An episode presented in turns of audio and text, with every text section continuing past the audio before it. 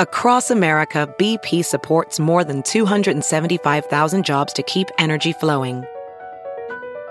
Jobs like building grid scale solar energy in Ohio and producing gas with fewer operational emissions in Texas. It's and, not or.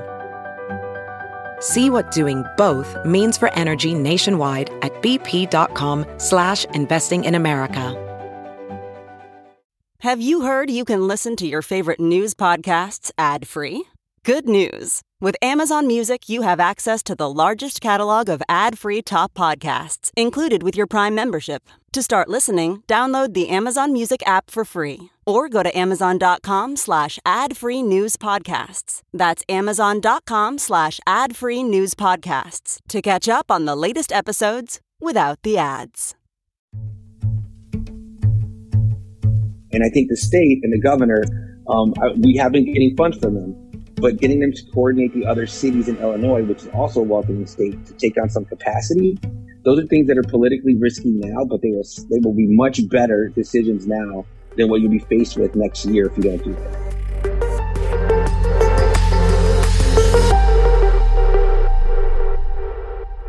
Hi, everybody. I'm Fran Spielman. My guest this week is the chairman of the City Council's Committee on Immigration and Refugee Rights, the man in the hot seat in the middle of the migrant crisis. Andre Vasquez, thanks for joining us. You are the alderman of the North Side's 40th Ward, and you had the guts to correct Mayor Johnson about the pronunciation of your name when he called on you at the City Council. How are you, sir? Hi, uh, thank you for having me on, uh. No, just was that was that hard to do? no, no, no. I mean, I think you know, I saw the tweets about the the misspelling uh, the name, but uh, I, I, think especially in Hispanic Heritage Month, uh, we're just helping our folks out to make sure they get the names right. So no worries. And I'm sure he didn't take offense. He has a good sense of humor. That's right. That's right you knew you would have a pivotal role when you were anointed to this position when Mayor Johnson reorganized the city council and installed his allies in key positions. But did you ever imagine it would be this much of a pressure cooker? Uh, so I, I, I did um, when it was first kind of mentioned to me as a position. Um, I, I, took it uh, as a point of confidence in my ability to kind of dig in and do the work when things aren't easy. Um, and then looking at kind of how things were beginning to, beginning to scale up during that time, um, I, I kind of had a feeling of what we'd be in for. And when you think about the fact that your predecessor, Ariel Reboyras, had a committee, this committee, and barely met.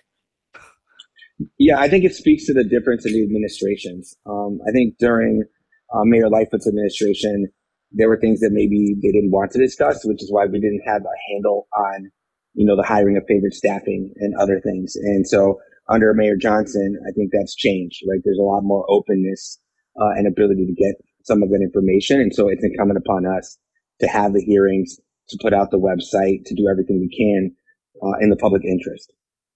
Frustrations across the city are mounting with every arriving busload of asylum seekers.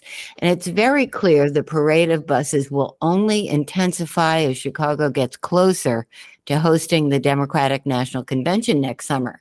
When you consider that the convention is nearly a year away, how big and how expensive do you think this could get? Uh, so that that's challenging, right? I mean, because there's two things to consider. One is the scale of how we address uh, the the influx of new arrivals, but the other is just public safety in general as it relates to the DNC. So we actually um, introduced a uh, resolution uh, just yesterday at the council meeting, uh, calling for a hearing on what the public safety plan is going to be for the Democratic Convention. Um, there's a lot of variables to think through.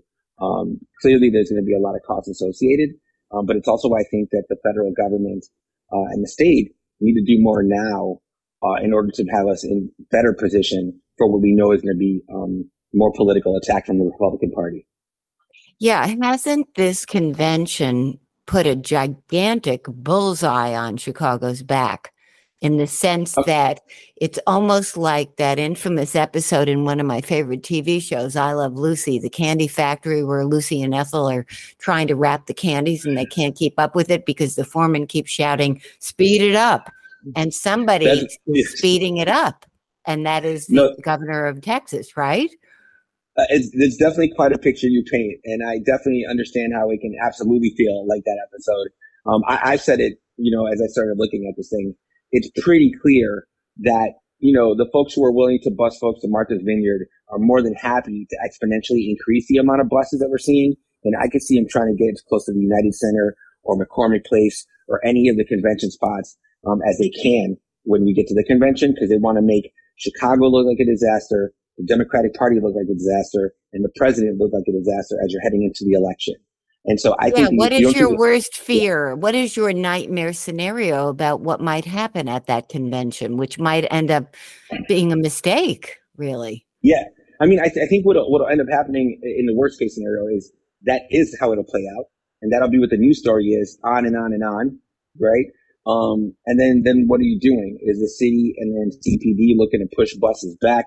None of it looks right on a national stage, and so I think that that that's carrying. And you're talking August for a November election, it could lead to what could look like or feel like a coin toss and we've been through this scenario before when it's Clinton versus Trump. So I, I, I'm a little concerned that people are so risk averse now politically that they're not taking the necessary steps. We need the federal government to issue expanded and expedited work authorizations, knowing that these folks could find places to live, find places to rent, become taxpayers, and ultimately a net benefit. And I think the state and the governor, um, we have been getting funds from them but getting them to coordinate the other cities in Illinois, which is also a welcoming state, to take on some capacity. Those are things that are politically risky now, but they will they will be much better decisions now than what you'll be faced with next year if you don't do it. The mayor of New York, Eric Adams, has warned that the migrant crisis there that has cost that city a billion dollars is going to destroy New York. And yet, Mayor Johnson has not been outspoken as Adams is about Biden and what he needs to do to help New York. Why isn't Mayor Johnson joining forces with the mayor of New York and saying, Help us? You can't dump this on us. We can't afford it. Well, I mean, I do have the question of, of why uh, Chicago isn't more vocal when it comes to the national stage about this, but I don't think that the way Mayor Adams is going about it is the way to do it. Uh, Chicago is not that divisive. We've been a segregated town. And so I think if we actually built the infrastructures, they improve the cities. You have more people coming in that are going to be taxpayers. And, and to feed into some of the anti-immigrant sentiment that we've heard generation after generation, whenever a population comes to the country, isn't the way to go. Um, I think there's also concern of what it looks like nationally, pitting two black men against each other, uh, when in reality, we need to be looking at the federal government to do more so that municipal governments aren't the ones that have to shoulder it all. Well, there are. What do you mean pitting two black men against each other? They could join forces, Adams and Johnson, shouldn't they? They could, they could, but the stance is different, right? So Adams is saying this is going to break our city. We need to stop this from happening and push. Whereas what we're saying is we are a welcoming city and a sanctuary city. We need the structures that help us do that more effectively. Those are two different stances on the same problem.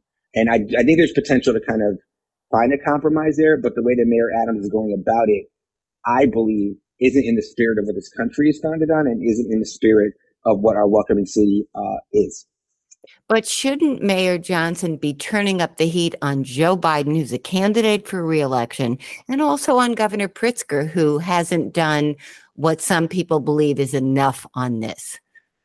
Uh, I, I do believe so. I think I think if you don't, and, and, you, you do it not from a place of animosity, but from a place of like seeing it on the ground of how real the situation is and how it's going to develop again for the Democratic convention. If you don't put that level of pressure now, you know I've been at the community meetings for some of these uh, shelter sites and proposed base camps, and what you're seeing on the ground um, is becoming very very um, hot uh, and tense in a way that we need to figure out a way to properly address it. And so my fear is that if you don't bring in the federal government and state to do more, it's going to boil over into the city and it'll be um, the mayor and the city council that are taking on more of the brunt, knowing that we have limitations on what we can do. Mayor Johnson was on this show last week, as you mentioned, and he unveiled a desperation plan to get 2,000 migrants and counting off the floors of Chicago police stations, O'Hare and Midway airports, inhumane and untenable conditions, and move them to giant tent cities that he prefers to call winterized base camps with metal frames, metal walls, rows and rows of cots mess hall like dining, heating and cooling units outside, trailers like washroom uh, washroom style trailers in the parking lot. But as we saw in the meeting about uh, the far south side's uh, 115th and Halsted proposed site, people do not want it. They're angry.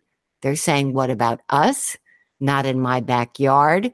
How are you going to convince Chicago residents who do not want these giant encampments with five or a thousand, 500 or a thousand asylum seekers in one big place that how are you going to convince people to accept those things?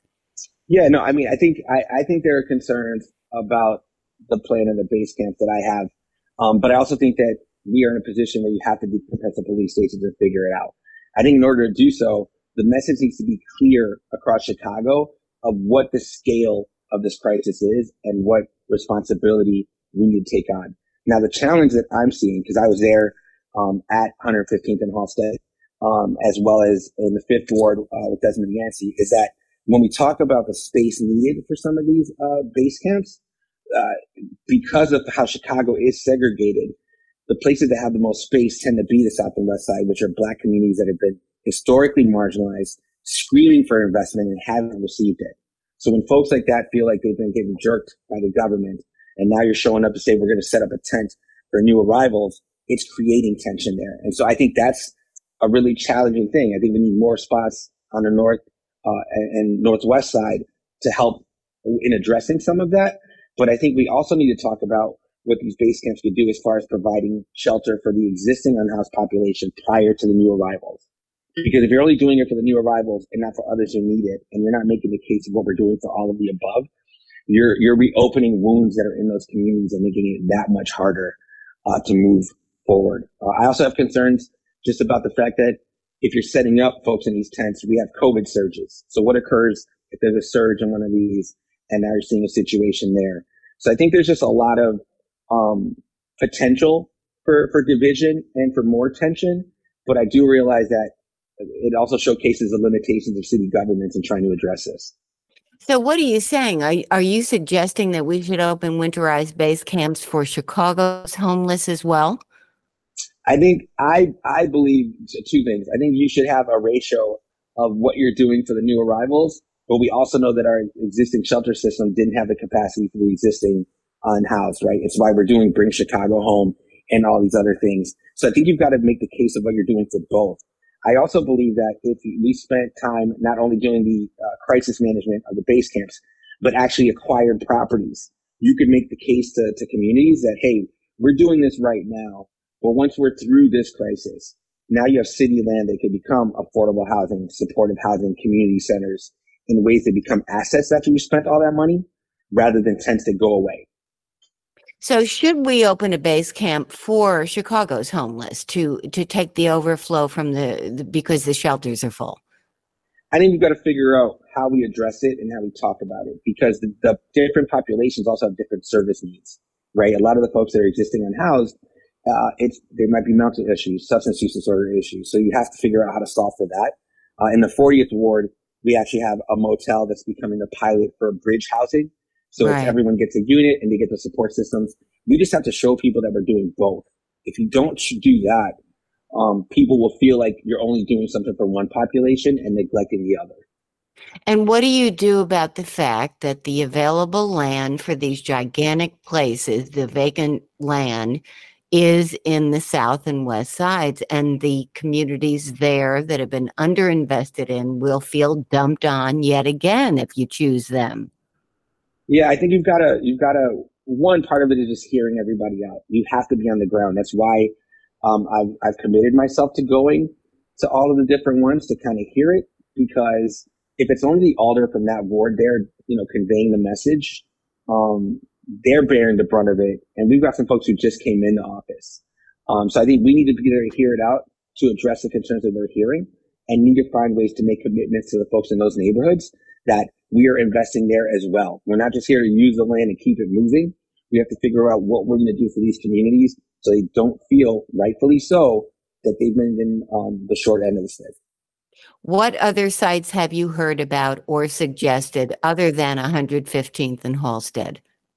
That's been the only one that I've heard about, and I heard about that through uh, news reports. So I hadn't heard it from the administration directly. Um, and so, you know, we're looking to see in 40, for example, are there opportunities? So, so that's what we're kind of looking through this week and last week is like what's feasible, what could be done. Um, uh, you know, we know the one in the 39th ward, which used to be 40, the Marine site is coming online. Um, but that's all I've heard. How many of these places do these, does the administration intend to build, or don't they know because they don't know how many migrants are going to show up here? Well, so I've heard, um, you know, from different folks that part of it is, is looking at them as kind of triage centers. That if you're looking at the amount of folks that have been addressed through the police stations, right, that's like a thousand, two thousand. That if you have them as triage centers, as you build up shelter site areas, that you can use that first place as a landing spot as opposed to the police station. So I believe that's the intent. Um, that that's what it appears to me. These encampments are intended to be more humane than sleeping on police station and airport floors, and they probably are. It doesn't get much worse than that. But is warehousing up to a thousand people in one giant place with rows of cots and tables really that much of an improvement? Is that really humane? Some advocates have said that this kind of thing has been tried at the border and has been a colossal failure. Yeah, I mean, I think it is, uh, just as you stated, an improvement to the police stations. And also, as I say that, want to give credit to the hundreds of actual volunteers that have been donating and helping and providing food and blankets and everything else and filling the gap that government has not been able to cover right? That that's also been part of the challenges. You've got people that are just out of their own pocket trying to help folks in police stations. So I think that the base camps are an improvement.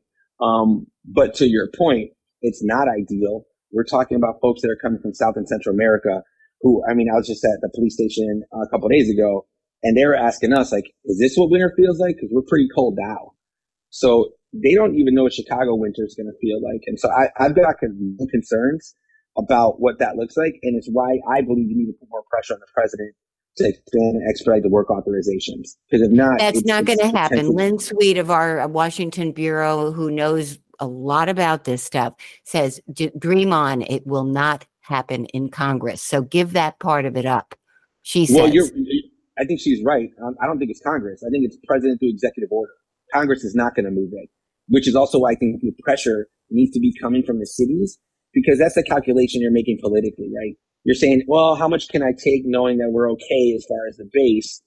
But if we're not going to lose anybody, let's not do anything and rock the boat because it's politically risky. If, however, the pressure is coming from the city saying, hey, people on the ground here are having issues, right? Like I'm, I'm at these uh, shelter meetings and, and you're hearing things that sound like Trump rallies from people. And that's going to have effect when people are less than enthusiastic about the Democratic Party in the presidential elections and if we're not saying that out loud and people don't understand what effect that could have, they're not going to make the decisions that I believe are necessary in the moment. So, what are you saying? That if Biden doesn't issue an executive order uh, allowing these people to work, that he's going to risk a backlash of high proportions and maybe jeopardize his reelection? I think that we've seen in the near, uh, in the recent past, what happens when the Democratic Party thinks they have it in the bag and they just have to, you know, steady as she goes. We've had a authoritarian dictator in the White House because people weren't able to take political risks. And what they saw was that the Republican Party was more than enthused about their candidate, and you're losing enthusiasm in the Democratic Party. And if you're leaving Democratic cities and welcoming cities that are doing the right things, uh, kind of by the side, and in some ways ignoring it and only showing up when there are fundraisers here, there's going to be a response by that electorate. So, what do you want Biden to do? Uh, as I keep saying, it's pretty expand and expedite the work authorizations by executive I mean, order. By executive by exec- order. By executive order. I mean, you saw just this past week they arrested folks for uh, what uh, cutting hair at a park here in Chicago. because they didn't have work authorization or licensing.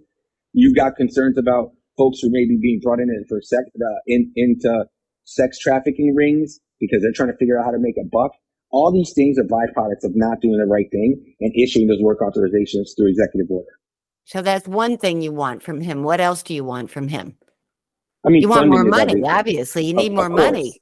Can he Of find course. the money on his own to increase the uh, the flow of federal money to Chicago for this purpose? Well, you know, we just saw a story about the amount of money that Texas is getting from the federal government to actually use the buses to send people here. I, I don't know how, I think that'll be challenging through Congress. I think the executive order, perhaps you could say, hey, if you're sending people from Texas to Chicago, you're also sending that money that you've been saying you need because you're no, now you're off, you're, you're offloading the challenge. So we're taking some of that resource to make sure that the cities that are taking that on are better resourced to do so. I think there's cases to be made, and I think I think we're not hearing any of it happening, and that that's more concerning because, as you know, here in Chicago, it's just bubbling up, and and as we head into budget, it's going to be a bigger situation as we look at how much has been spent in Chicago. compared Right. Let, let's talk about like. that. The city estimates it will have spent more than a quarter billion dollars on this crisis through the end of this year, well over 300 million and counting after Mayor Johnson forges ahead with his winterized base camps. The mayor has pointedly refused to rule out a tax increase, budget cuts, or both to pay for this crisis. Where exactly is the money going to come from? This is literally turned into a bottomless pit. Yeah, I mean, I, I think in thinking about it, I think it's very easy to see the forecast and feel that way. Um, but I do know that we've seen bigger deficits in, in the last term, right? So uh, what I want to see is what their choices are in addressing it as we head into budget season. You know, I, for example, I'll just say it. I think the CPI should remain uh, as part of the You budget. think the cost of living escalator tying and locking in future uh, annual property tax increases at the late rate of inflation? You want that to continue. Why? I, you know, I, I was hesitant when it was getting added on, but in looking at it, what it does is it adjusts for the inflation and cost of government. And if you don't do that, what you end up seeing are these wild swings every four years when there's a new term, making up for the gap that hasn't been covered for the past number of years. So I do believe the case can be made that you're not raising property taxes if you're leaving something there that was already there.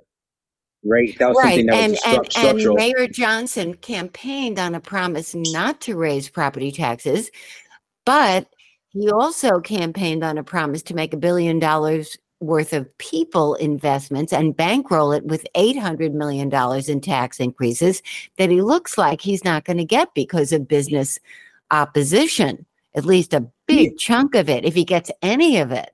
So, Well, so I, go ahead. I, I I think that the people of Chicago are understanding about the effort people pull in, put in and know that it's not just a one and done, even if you're making the case about trying to reach those funds. And so I think it makes perfect sense for us to uh, talk about the real estate transaction tax or increasing the local government distributed fund uh, from the state level, right? I think that we can talk income tax. I think those things should be on the table as you're figuring out how to solve for Chicago Chicago's like pension debt service and how we invest in people.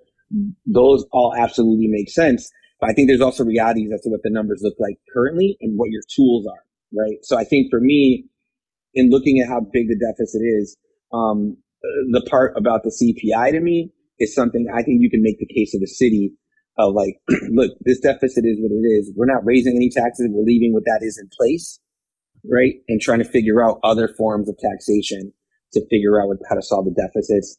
And I do think the the part about using some of the ARPA funds to fill in some of the, the past expenses as Lightfoot had put in is something to kind of look into and discuss. So you think he's making a mistake by getting rid of that automatic escalator tying property taxes to the rate of inflation? No, I, I wouldn't say that. I, I'm just what I'm saying is looking at this uh, forecast. Those are the concerns I have. We have yet to see how they want to solve for that problem, right? So I can't say anybody's making a mistake if we're not seeing what their proposal is to address it. So I think once we see um, what their budget, what the mayor's budget looks like, then we can engage in that conversation, right? For all we know, they're they figured out ways to cover that gap that allows them to do the things that I have concerns about. So I think well, they may just take a huge TIF surplus, which is a one-time thing, which is not mm-hmm. a structural fix, and they may eliminate a lot of the vacancies in the city budget, vacant positions, including police officers, 1,700 of those. Well, Would I mean, you support I think, that? I, I do think we got to look at vacancies. I think that because we're talking police, even though we're talking all of government, police tends to be a more visceral feeling when we're talking about it, right? But vacancies are vacancies and eliminating them just makes your government more efficient and effective.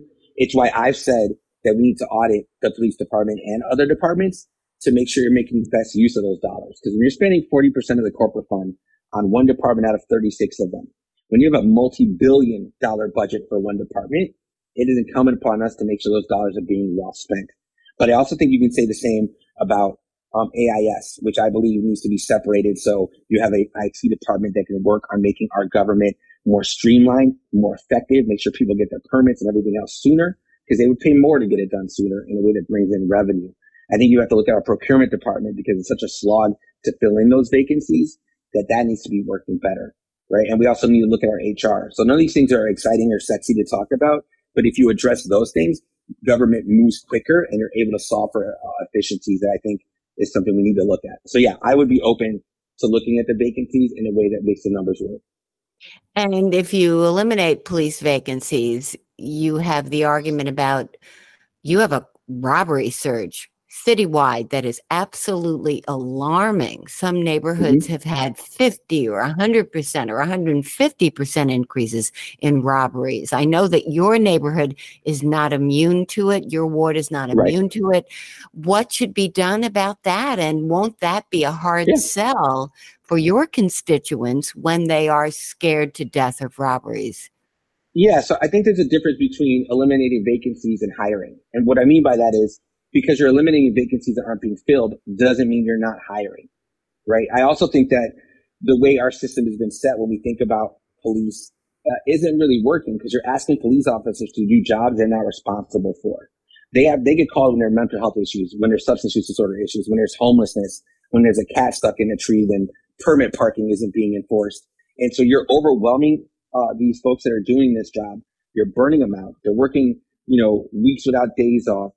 Um, and, and they need their own mental health support systems that because we're offloading everything thinking that police are solve all, uh, you're not getting the best use. If, however, you invested in the departments that dealt with homelessness, with substance use disorder, and all the things that I mentioned, then you can have officers focus on their core functions, which I believe are apprehension, investigation, and emergency response when appropriate. So we need to right size all of this so you're not overwhelming these officers that are doing some of the hardest jobs in government right? They're risking their lives and we're burning them out at the same time, having them do things that they're not prepared or even want to do because we haven't built up our system properly.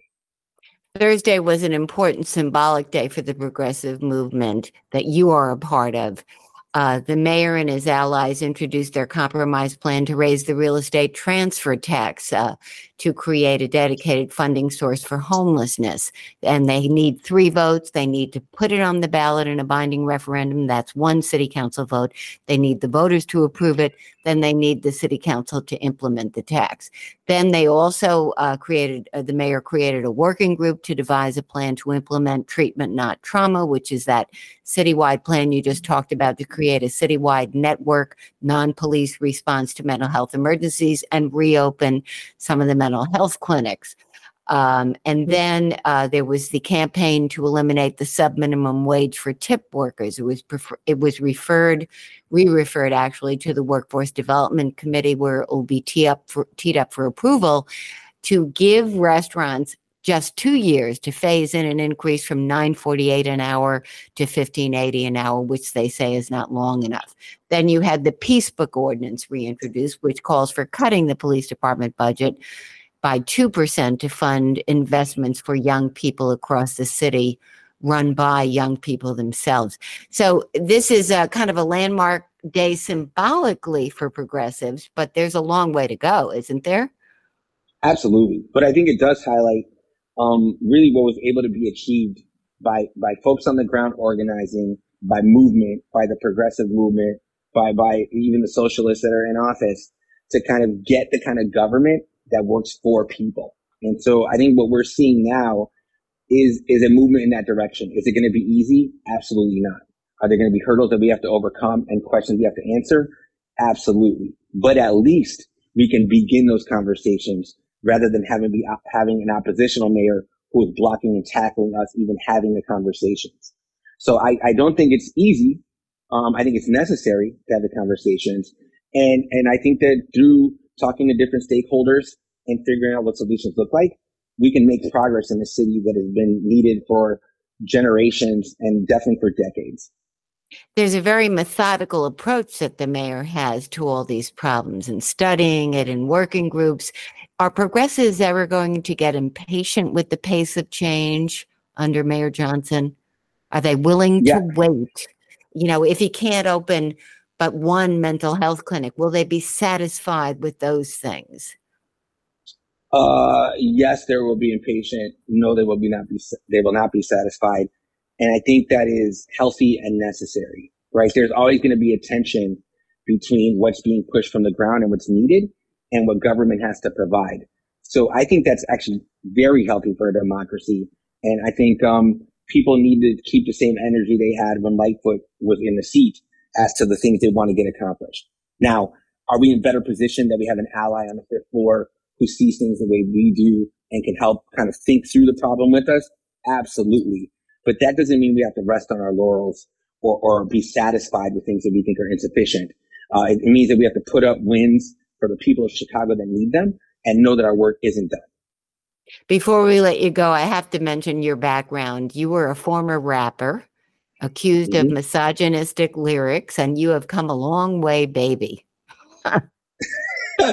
Thank you for saying that. I mean, uh, you know, uh, yes, and it, it, was reported as far as like what my past was. I was definitely ignorant and said a lot of toxic things. And I think it's a byproduct of what it feels like not to be a part of community, right? If you feel like you're already an other as opposed to being part of a larger community, you find your other cliques and people you, you know, um, come together with. And sometimes there are things that are not healthy in those circles.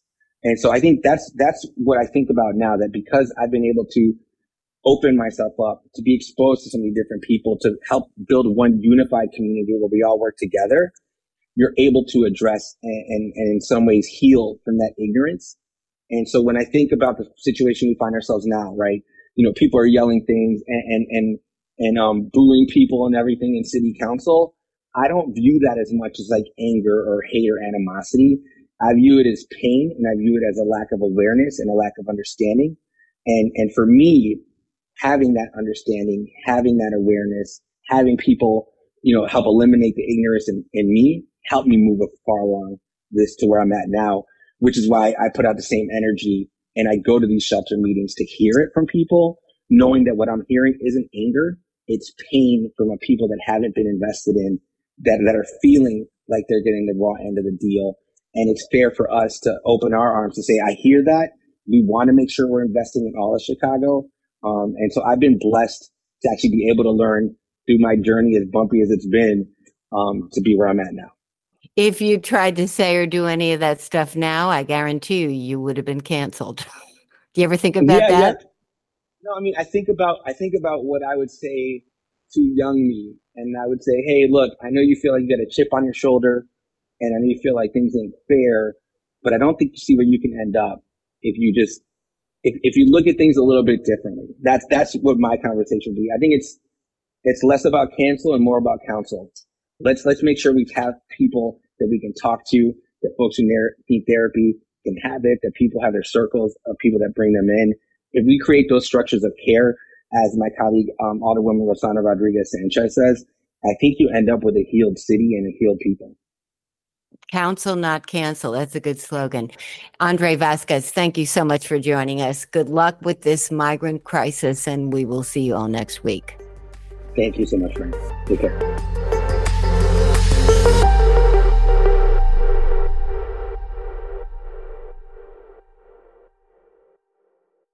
One, two, three, four.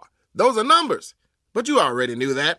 If you want to know what number you're going to pay each month for your car, Use Kelley Blue Book My Wallet on Auto Trader. They're really good at numbers. Auto Trader.